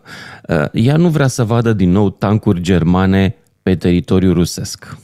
Pentru că asta s-a întâmplat în al doilea război mondial și nemții au rămas de atunci cu o ștampilă de uh, cotropitori și de, de mm, naziști uh, care nu s-a spălat până în ziua de astăzi. Ei în continuare se se simt foarte prost în legătură cu acea moștenire culturală a nazismului. Și atunci cred că de asta nu vor. Doi, sigur că domnul Scholz înțelege că economia germană fără gazele rusești nu este atât de performantă și are o problemă și se gândește pe termen mai lung. Și trei, probabil că Putin o fi amenințat cu ceva. Gândiți-vă că ei, nemții dintre toate țările din Europa, deci, ceea ce nu știe lumea este că doar, în Europa doar Franța și Anglia au capacitate de ripostă nucleară în mâinile lor. Adică au propriile arme nucleare pe care le fo- pot folosi împotriva Rusiei dacă Rusia bombardează, Doamne ferește, Londra sau Parisul. Germania nu este în situația asta. Germania are pe teritoriul ei arme americane care sunt sub control american și probabil că se întreabă mă, dacă ăștia ne atacă, oare americanii o să răspundă riscând riposta asupra uh, orașelor lor? Deci sunt niște calcule din astea mai degrabă de war games, de filme SF, decât de World of orice Tanks. altceva. Da, Dar sunt chiar niște și calcule. puține așa și, uh, cum să zic, cu ajutor american, cu ajutor german, uh, va conta totuși un pic pe, pentru Ucraina în ceea ce privește ostilitățile de pe front? Sunt, sunt exact cât trebuie, uh, probabil, să, ca ucrainienii să nu câștige uh, războiul, dar nici rușii să nu-i poată cuceri. Wow. Da. Cred că ăsta este calculul Deci în spui momentul că ăsta. sunt oferite cumva la Libia, adică ne-am implicat, am dat, dar am dat așa cât să... Știi ce spun englezii despre micul dejun, nu? Nu. Domnule, um, vaca a contribuit și ea, uh, de asemenea, uh, grâul și el da, s-a băgat în chestia asta, dar porcul, cu adevărat porcul s-a implicat. Înțelegeți? Bine, Lucian, pentru că tu ai încheiat așa într-o notă de Ca să umor. traducem pentru cei care n-au înțeles care e treaba. Deci în, în micul dejun doar porcul și-a pus pielea la bătaie, da? Corect. Până în alta, doar ucrainienii își pun pielea la bătaie pentru libertatea Europei. Am înțeles. Asta e adevărul trist. Am și eu un banc apropo de, de reținerea nemților și de percepția asta a lumii asupra lor, și că se duce un neamț într-o călătorie în Franța și acolo la intrare în țară, în aeroport, îl întreabă ăștia numele? Hans. Occupation? No, no, just visiting. Exact. Mulțumim, Lucian. Am, Mulțumesc și am eu. mutat întâlnirea noastră de vineri într-o joi. Da. Și uite ce, Că ce, muncesc mâine. ce bine a fost. Îți mulțumim, cu Lucian Mândruț am fost uh, în direct. Uh, Imediat uh, trecem la Radu Paraschivescu, după ora 9, pentru că este joi, ne auzim uh, cu Radu. Avem uh, subiecte importante pe care le discutăm în această dimineață. Vin și știrile în doar 6 minute, rămâneți aici. La DGFM ai cel mai matinal serial. Cu Beatrice, Miu și Ciuclaru. Ca să știi! Atmosfera se menține în continuare tensionată, așteptăm uh, ninsoarea. Ai văzut? Da. E, e ca un film de ăsta care urmează să se lanseze. Am avut un teasing. Trailerul, da. Un trailer, da. Ne-au arătat cum ar fi dacă ar uh, ninge. Bine ai A- venit, Radu. Neața, Radu. V-am găsit. A zis Bine și v-am colegul găsit, nostru că va fulgui. Mi-e teamă să nu fi fulguit deja, că Da, a da, fulguit mai devreme și s-a oprit. Tu ai, chiar ai prins, Radu, Am de prins dimineață. uh, Iadul un minut alb. și jumătate când am ieșit din metrou și mi-am adus aminte de bancurile de pe vremuri, cu la semnalul următor va fi apă caldă. Pic, pic, pic, a fost apă caldă. Așa și aici, după un minut jumate s-a potolit. Da, asta ne bucurăm pentru alții. A nins în Italia, ninge Grecia. în Grecia, în Croația. Și îl provoc pe colegul de la știri, Valentin Chisoceanu, să ne dea uh, în centimetri Da. stratul de zăpadă din principalele orașe din Croația. Primele 5. Ok. Hai până la șapte. Nu, cred că intră în primele 5. Intră, intră, iese. Radu, uh, spuneai despre uh, la semnalul următor, despre mm. amintiri din alte vremuri, mai ales că, uite, astăzi, pe 26 ianuarie, mulți încă mai au acest uh, reper. Da. Ar fi fost uh, ziua lui Nicolae Ceaușescu, da. cât împlinea? 100, 105. 105 ani împlinea. Cred că da, da. Cam așa, e născut în 1918, mi se pare. Da, Parcă așa deci știu. 105 ani împlinea mm-hmm. Nicolae Ceaușescu. Da. Pe Mihail Cior are 106. 106, deci chiar, chiar se Da, putea, da, da. putea să prindă... Se putea, bun, el era diabetic, șansele erau ceva mai mici. Așa Uh, e. Dar oricum, uh, o parte din uh, ritual s-a păstrat. O parte mică, e adevărat. Există niște fideliși, fideli și fedelissimi, cum se zice în italiană, care se duc la mormânt, se duc în Ghencea, montează tot felul de mici uh, povești omagiale, adică ritualul omagiului încă n-a dispărut de tot. Uh, Nu mai e cultul personalității de altă dată, dar un cultișor într-un culțișor tot s-a rămas păstrat. acolo. Uite ce un frumos zice un ascultător. 26 ianuarie, cel mai de seamă erou printre eroii neamului, cel mai excusit și harnic, bine ironic. Și Sper. după aia zice, pentru ceilalți, cei mai frumoși ochi albaștri din istoria filmului, Paul Newman. Mm. Da, da, da. Imediat uh, cu Radu Paraschivescu o să mai vorbim despre povești din vremea comunistă Uh, și uh, o să ne ocupăm și de gramatică, cum facem noi în fiecare zi de joi. Rămâneți cu matinalul DGFM. Radu Paraschivescu vine la DGFM pentru un început de zi ca la carte. A venit deja și continuăm discuția despre 26 ianuarie pe vremuri. Era zi importantă în România, aproape ca ziua națională, o mobilizare Da, mare era, era. era. era într-adevăr o zi în care știai din capul locului ce o să vezi la televizor și mai ales ce o să auzi. Uh, Chiar și în condițiile în care programul se subțiase drastic, că rămăsese două ore și eventual în weekend ceva mai mult, 26 ianuarie era o zi de montaje patriotice, de poezii encomiastice, în care tot felul de actori al minteri onorabili recitau vârtos. Um, aveai distribuția asta de la care n-aveai cum să, să te abați și uh, minciuna uh, în formă continuată că te îndrepți spre uh, un nivel quasi-occidental de viață când tu drădiai în case, uh, ți se lua lumina electrică, stăteai la coz neștiind la ce stai de fapt și dacă o să prinzi ceva. Um, și în condițiile astea, uh, sigur că există oameni nostalgici. Nostalgici vor exista peste tot, uh, indiferent de contextul politic și de altceva. Uh, Dar nostalgicii uh, de înțeles, plauzibil, după părerea mea, sunt cei care își regretă vârsta. Adică, din punctul ăsta de vedere, și eu regret că nu mai am 25 de ani sau 29, că aveam în 89. Hai să Uh, confirmăm sau să infirmăm un mit. Uite Hai. ce spune cineva aici pe WhatsApp. Râdeți voi, dar era o țară mai educată. Acum râdem că suntem o țară de proști. Nimeni nu suferă după Ceaușescu. Acum suferim că suntem de râsul lumii. Uh, oh, nu știu dacă suntem de râsul lumii, dar avem uh, câteva posibilități pe care nu le aveam înainte. Uh, nu ne place aici, putem pleca oriunde. Iar faptul că ești în Uniunea Europeană îți dă dreptul să te duci să lucrezi în orice țară membră, uh, fără să te uiți în spate să vezi dacă ești fugărit, fără fâșia aceea unde patrulau grănicerii, care fie te împușcau, fie te livrau pentru bătăi groaznice prin beciuri.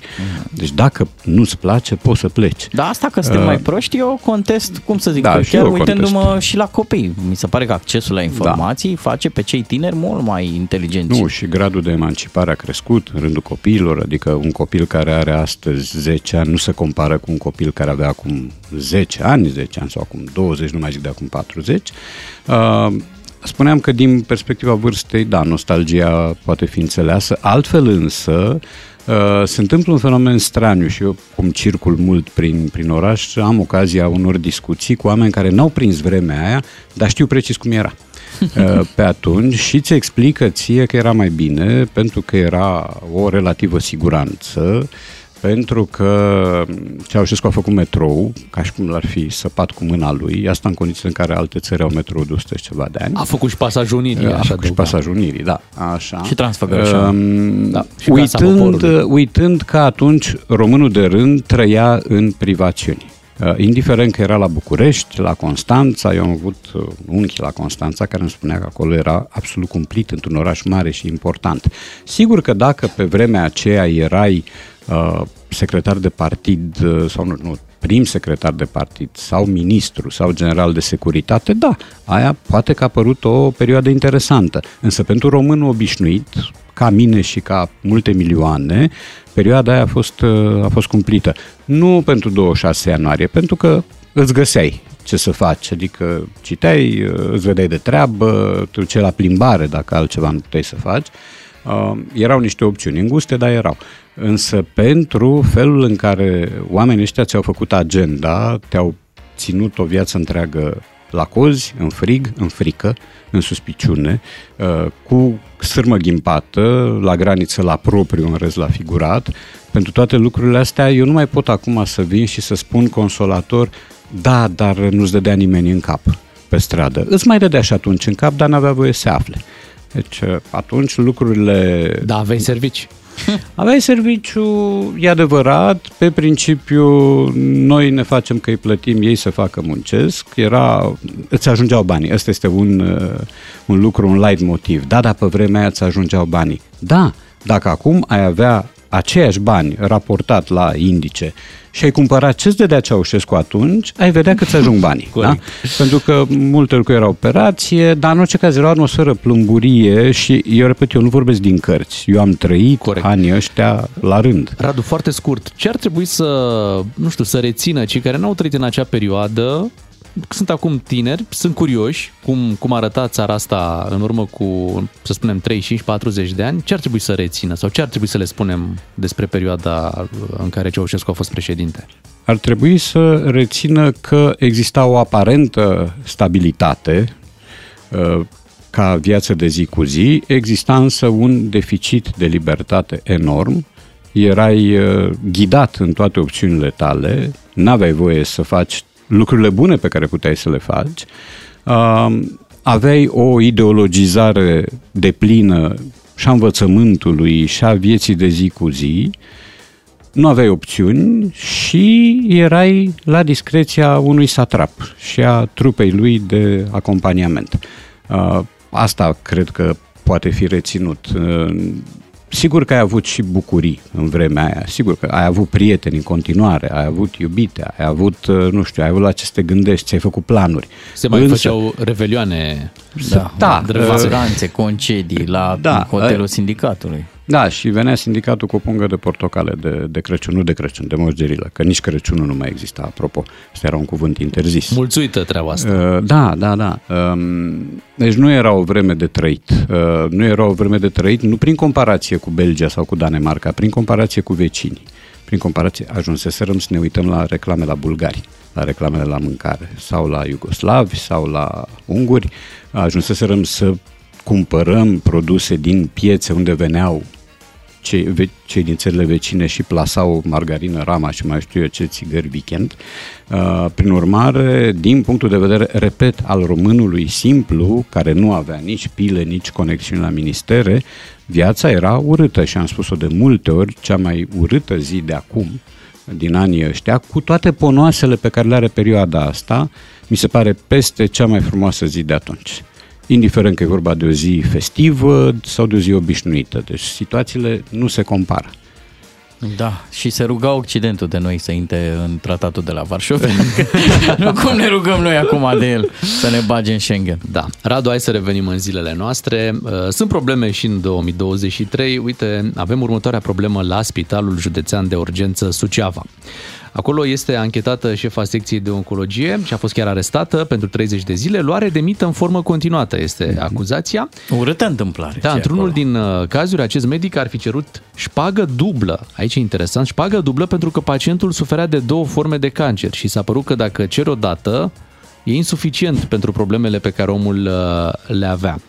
Și uh, ea a ajuns la performanța, înainte de a fi reținută, să ia mită într-o săptămână de peste 60 de ori, peste 60 de Da, erau plicuri. 62, am văzut și eu că era o medie cam 9 pe zi.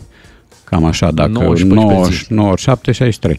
Pe acolo, pe undeva. Da, bun, fenomenul e grotesc și disgrațios și un asemenea om sigur că ar merita evacuat din, din sistem. Mai al, povestea cu uh, șpagă dublă pentru că omul are două forme de cancer, este ceva care depășește plauzibilul. Uh, dar cred că ar mai trebui spus un lucru, că e periculos să faci generalizări. Uh, și asta e valabil în toate domeniile, nu doar în cazul de la, de la Suceava. Sigur, persoana în cauză e de arătat cu degetul pentru că am impresia că salariul ei era pe la 3500 de euro pe Da, lună, da. plus venituri din două clinici private. Deci beneficia de salariile da. mărite, beneficia și de lucrul în mediul privat, dar... Și ai făcut un jurământ al lui Hipocrat la un moment dat, da? Sau cel puțin l-ai, l-ai rostit, l-ai îngânat. Uh, însă aici capcana este să judecăm uh, paușal. Sunt o mulțime de medici, cunosc. Cunosc și medici păgari, dar cunosc o mulțime de medici devotați care sunt uh, intransigenți la capitolul plic sau atenție, care ai poți să-i duci o carte. Un medic care îi duci o carte nu este un medic șpăgar, este un medic care citește. Um, DNA-ul pentru toți. Uh, Ceva. Așa. Dar uh, generalizarea e un risc în, în toate situațiile. Aici, da, aici uh, s-ar impune nu știu ce pedeapsă, pentru că e, nu e vorba numai de lăcomie, e vorba de mai multe păcate capitale, uh, iar faptul că tu tratezi în felul ăsta, de pe poziția unui om bine instalat financiar, tratezi uh, cu asemenea lipsă de înțelegere și de solidaritate o suferință dramatică a unor oameni care n-au o răceală simplă, mi se pare că descalifică profesia ca atare. Repet, fără ca profesia să fie supusă generalizărilor. Ai fi de acord să-i semnalizăm, adică cine e șpăgar și se știe, halat verde. Cine nu e șpăgar, halat albastru. Să, Ar fi mai adică- ușor și pentru pacienți. Da, pentru că Da. noi de multe ori când mergem acolo nu știm cine da, e bun, și dar cine nu e.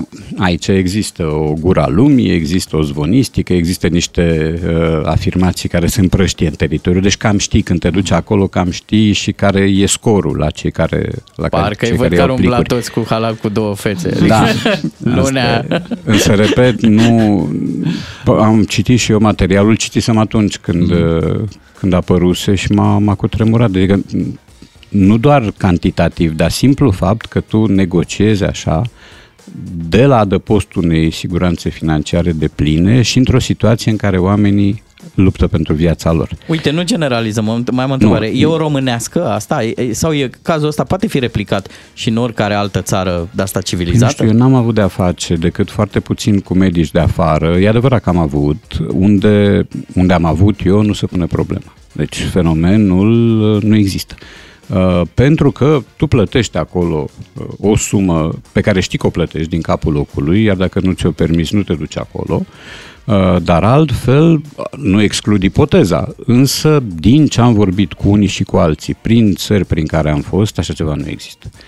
Uh, repet, nu exclud ipoteza, că n-am de unde să știu, însă eu am fost în Austria, am avut nevoie de medici în Austria. Nu, pur și Nu se simplu poate. nu. Uh, E adevărat însă că a existat un caz în care din motive mai degrabă de fisc, nu de altă natură, uh, soției mele i s-a cerut plata cash pentru o injecție. În afara țării. În afară, acolo, tot în Ah, Austria. în Au- tot în Austria, da. Tot în Austria. Însă, regula este ca în momentul în care intri acolo, tu știi cât ai de plătit și nu umbli cu atenție pe la nimeni, nici pe la infirmieră, nici pe la asistentă, nici pe la anestezist, nici pe la, pe la nimeni. Uh, știi un lucru, ai suma aceea, o plătești și ești tratat la nivelul maxim al competenței, sau cel puțin asta a fost experiența mea. Uh, Cumva medicii din România, unii dintre ei, că nu generalizăm, au așteptările legate da. de acolo, ce ne povestești tu. Pe de altă parte, condițiile din România nu sunt la nivelul uh, celor din, uh, din Austria, mm-hmm. nici ceea ce primești în România de cele mai multe ori nu e la nivelul uh, a ceea ce oferă ei acolo. Deci cumva da. nici salariile n-ar putea fi fix la același nivel. Da, Să știi că salariile s-au au mai crescut. schimbat, da. salariile au Au crescut, în corect. ultima vreme, au crescut, au crescut bine și eu... Și au venit și am- cu o promisiune că vor mai dispărea uh, atențiile. Da, Dar da, da, da. nu prea. Uh, sunt, cred că sunt mai puține decât înainte, pentru că e normal să se întâmple așa în momentul în care cresc uh, salariile. Însă, repet, am prieteni foarte buni, medici. Uh, sunt uh, dedicați meseriei. Sunt, știu și din ceilalți. Um, și cel mai mare păcat, repet, ar fi să-i tratăm pe toți la grămadă. Um, Zine o s-a carte vorbit- care merge bine la orice medie, că o carte care merge la sigur, uh, pe care o poți duce Te-am cadou. pre- am prezentat-o la podcast. E o carte a unui englez care se cheamă Adam Case, se cheamă Nedoctoricit. Ok. Este o carte parodică a unui om care a practicat medicina și care acum a renunțat și care prezintă fenomenul din interior. Sigur, e medicina din Anglia. El are și o carte care se cheamă Anatomia lui Kay, că e o trimitere drăguț. la Anatomia lui Gray. Da, um, apropo, să dau un exemplu. Um, colegul nostru de breaslă, într-un fel, și prietenul meu, Cristi Pătrășconiu, a fost cu un picior și jumătate dincolo, după o formă de COVID cumplită, da? A fost adus înapoi în viață de un medic de la Elias. Adus înapoi, în mod cel a sigur fost... sunt și oameni Păi excepționali. asta adică, spun da, și sunt trebuie- destui. Sunt destui, mai ales că școala noastră de medicină, din ce știu, e bună. Corect, Și corect. n-are rost să lași, uh, să-i lași pe șpăgari care există, repet, și nu sunt puțini, să-ți ștampileze o breaslă întreagă. E, e nedrept. Nedrept pentru orice meserie, Așa e. pentru orice profesie. Eu m-aș duce cu o carte de asta așa ironică, cartoful la gât încotro. Uh, Știi, apropo de leacurile alea, șosetele cu oțet. Da. uh, Da, apropo de ceva la gât, există o expresie în engleză uh, to have an albatross around one's neck, a avea un albatros la gât. E o trimitere la o poezie a lui Coleridge, uh, balada bătrânului marinar, în care un marinar împușcă un albatros și după aceea, ca ispășirea vinovăției, trebuie să-l poarte în jurul gâtului pe întreaga durată a expediției. Și expresia înseamnă la ora asta a avea conștiința încărcată. Wow. Nu știu dacă doamna asta de la Suceava va avea vreodată un albatros la gât. Are conștiința în stadiu terminal. Mai Revenim uh, și la alte discuții, o să ne ocupăm de gramatică, dar după știrile de la 9 și jumătate, în 5 minute știri, rămâneți cu matinalul DGFM. Radu Paraschivescu la DGFM. Scrie, povestește până întoarce foaia. Am auzit mai devreme la știri că, uite, și frații tăi îi acuză pe procurori. Deci nu doar procurorii îi Da. acuză pe frații Tate. Suntem la nivelul Mhm. următor în care Da, și da, da. frații Tate îi acuză pe, pe procurori că n-au, uh, că n-au probe. Câte reciprocități n-am avut noi în fotbal, de ce n-am avea și în justiție? Așa este. Radu, îți propune să trecem la gramatică, uh, unde vom analiza. uh, Avem uh, două înregistrări interesante, una cu Mirel Rădoi, alta cu președintele Iohannis. Hai să vedem uh, dacă e ceva de corectat sau pur și simplu doar de observat. Iar pe final... Să știi că la, la Mireră 2 uh, nu ne depărtăm de zona medicală. Atât vreau să spun. Da? Rămânem în zonă, da? Lexicul a ajuns Să departe. plecăm urechea.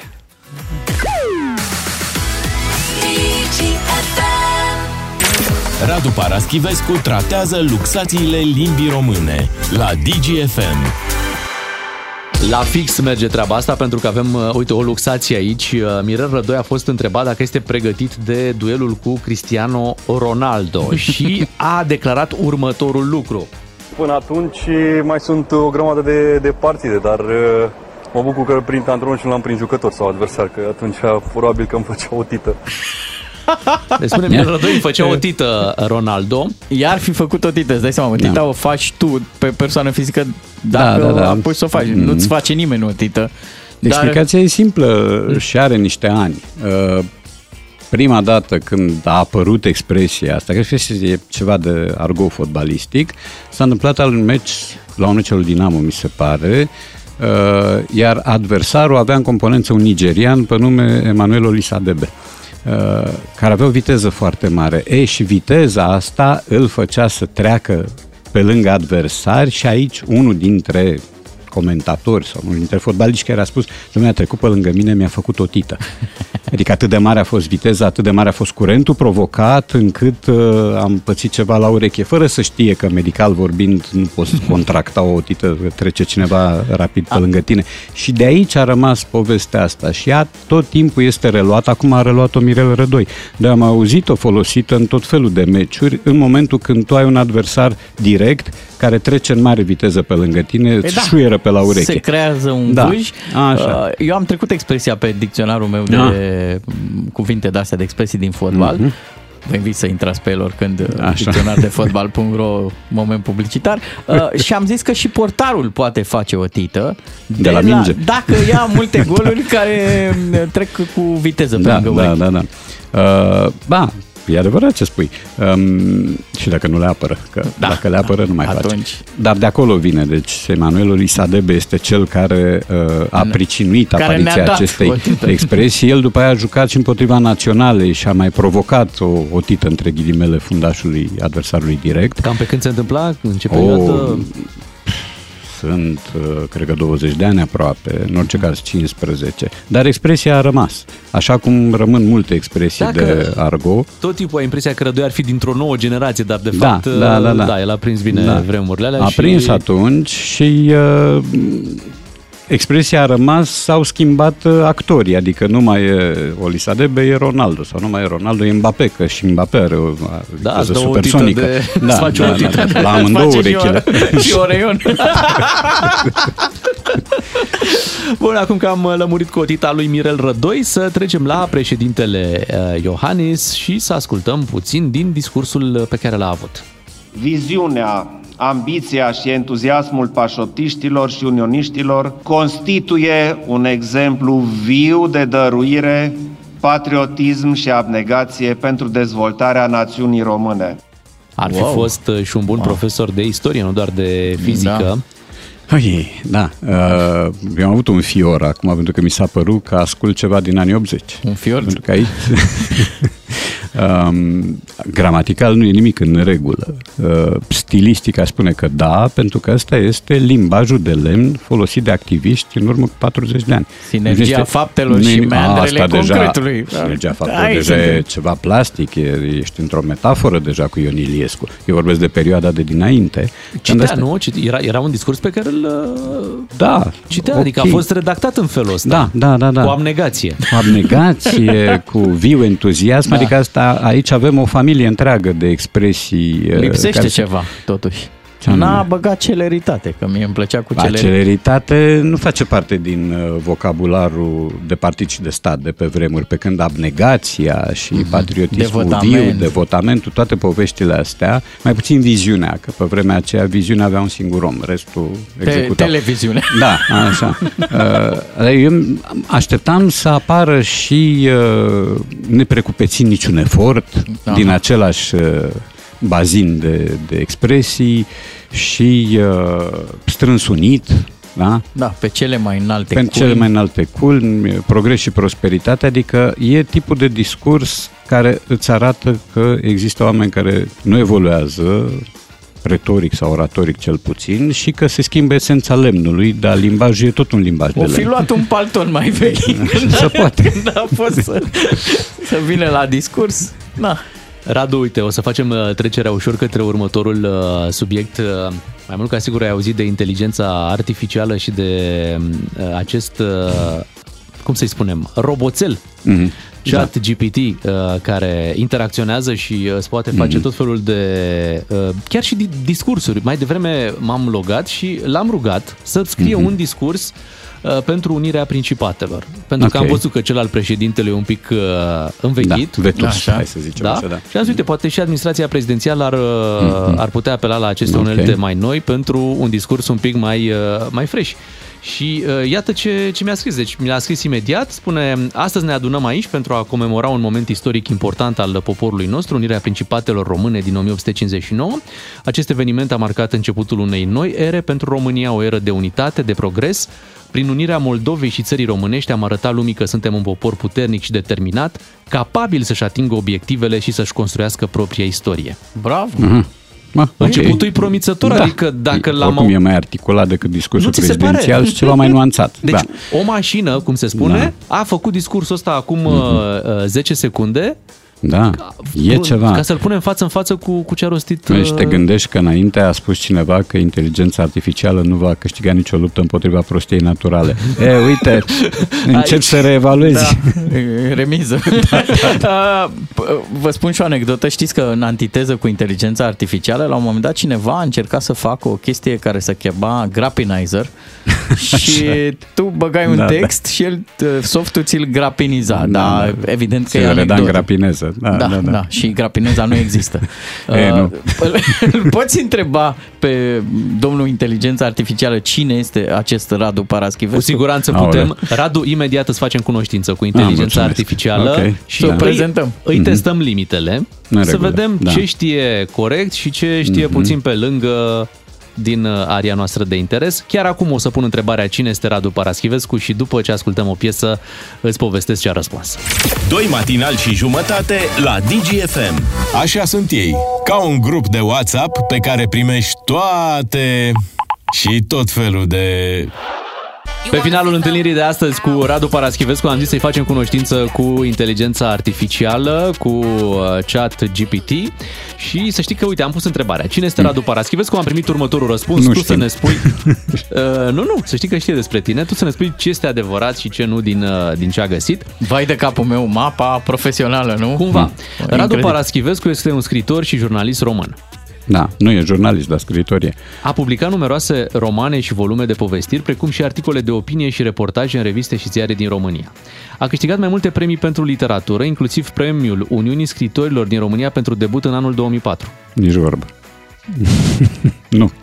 N-am câștigat niciun premiu literar. Uh, Mai sunt câteva, uite, am premiul câștig- pentru proză Mihail Sadoveanu pentru romanul Nu am suflet în 2018. Da, dar nu l-am scris și eu.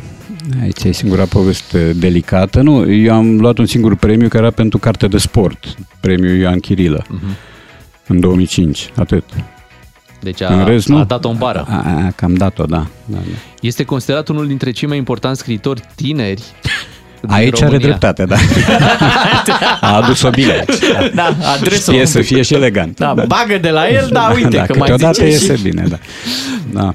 Ai auzit discuții despre acest uh, chat? Care... Da, ceva, ceva discuții Mhm. am auzit și sigur pă, întâmpin și cu entuziasm și cu reticență. Astea două de obicei nu merg împreună, dar în asemenea situații în care știi că tehnica nu-ți aduce numai bune, îți aduce la pachet și ceva neplăcut, ești obligat să ai o atitudine duală. Prin urmare, da, ai o reacție, o primă reacție de uimire, că uite, în S-a timp ajuns real aici, da. cineva poate să facă așa ceva.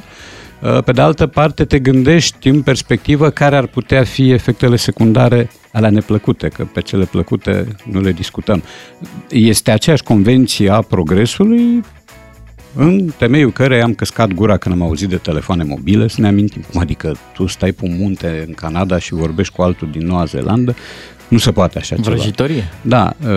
Uh, E foarte bun pe scris, poate să scrie o scrisoare de Văd. recomandare, poate să scrie texte pentru orice, pentru o prezentare, Mhm. pentru o prefață, pentru... Dar mai era un detaliu acolo. Te rog să ajungi cu paragraful că... Nu știu la care te referi, că am generat mai multe răspunsuri.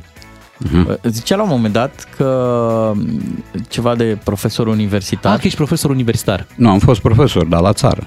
La țară, Mă deci- sigur, și aia este o universitate, ok. La, la țară, era pe atunci la țară, acum e la oraș. Nu, ai Da. zicea că ești profesor universitar. Nu, nu, nu, Nu nu, ești. nu, nu sunt. Da. Hai, hai să întrebăm ceva, să-l, să-l mai testăm un pic. Da. Ce, ce să-l întrebăm? Ce, Ce o vrea să facă la ce cu CFR Cluj? Să-l întrebăm așa? Da. Da, care Ce o sunt? să facă...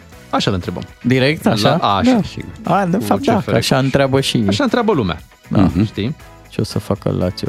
Ce o să facă Dinamo în Champions League? Uite, a identificat foarte bine, zice, nu pot prezice cu certitudine rezultatul unui meci de fotbal uh, dintre Lazio și CFR Cluj, deoarece acest, uh, aceste lucruri depind de multe variabile, cum ar fi forma echipelor în momentul jocului, strategia antrenorilor și performanța jucătorilor individuali. Este important să Ok. rețineți că orice prezicere ar fi doar speculații și nu ar putea fi considerată ca fiind sigură. Da. Este Da. totdeauna recomandat să urmăriți jocul Da. și să Și- formați, și pro- să- vă formați propriile opinii. Și să faceți pronosticul după meci. După meci. A zis la un moment dat un Sunt mare șanse fotbalist, să și- nu-mi place să fac pronosticuri înainte de meci. Corect. Uh, da. Dar să întrebăm ce echipă are șanse mai mari, da? Ca să fie un Nu, dar pic, să uh, întrebăm ce medicamente de slăbit există. Aha, ok, hai să întrebăm asta. Ca asta s-ar putea să fie mai Da. simplu. Păi da, da, nu știu O să dacă ne avem trimită voie. la doctor, dar Ah. po- sunt sigur că are niște mecanisme. Asta să Ok. întrebăm. Deci ce medicament de slăbit recomanzi? Mhm. Nu? Ca să vedem uh, ce ne zice. De ce trebuie? Vrei, vrei, tu ai, ai Nu, slăbit? eu am slăbit, da, da. Eu am medicamentul meu. Întreabă pentru un prieten. Da, și uite, zice că nu e recomandat să iei medicamente de slăbit fără recomandarea și supravegherea Bravo! unui medic. Bravo! Fiecare Da. persoană este unică, poate avea nevoi diferite, iar medicamentele pot avea efecte secundare. Dacă o să Excelent. candidez, o să câștige. Deci are Da. discurs de politician. Să știi, mulțumește Nu, pe da, toată lumea. Da, da, da. Se detașează Răspunde nerăspunzând. față de Google, de exemplu. Mhm. Google nu ți-ar fi zis, oh, sigur, am 3 milioane de rezultate. Ți le și vindea. și îți dădea cu preț, Da, cu tot, slăbea în locul tău. Da. Da. cu tot ce trebuie. Vreți să Bravo! mai dăm o provocare? da. Câți pisturi avea pistruiatul? Hai să vedem. Asta e grea. Da. Nimeni nu știe. Să vedem dacă... Nu, știe. să vedem cum arată răspunsul, Da, adică da, în da, ce da, fel da, le da. schivează, clar. Hai să vedem. Câți pistrui avea pistruiatul? Deci nu am uh, informații despre un personaj numit Pistruiatul. Deci iată, deja... Da. E cu lectorile Și câți varză. pistrui avea, Da, da, e da. posibil să fie un Nici personaj din povești Mm. sau chiar din cultura populară, însă fără prea multe detalii nu pot in- uh, oferi informații precise. Ok. Da. Bun. N-a știut. Da. Dar a fost Da. elegant totuși. Da, da, da. da. A vorbit... Deci uh, a avut o reacție. o reacție, bineînțeles. Articulată. Îl poți ruga să facă o intervenție de final de emisiune? Sigur, sigur, sigur.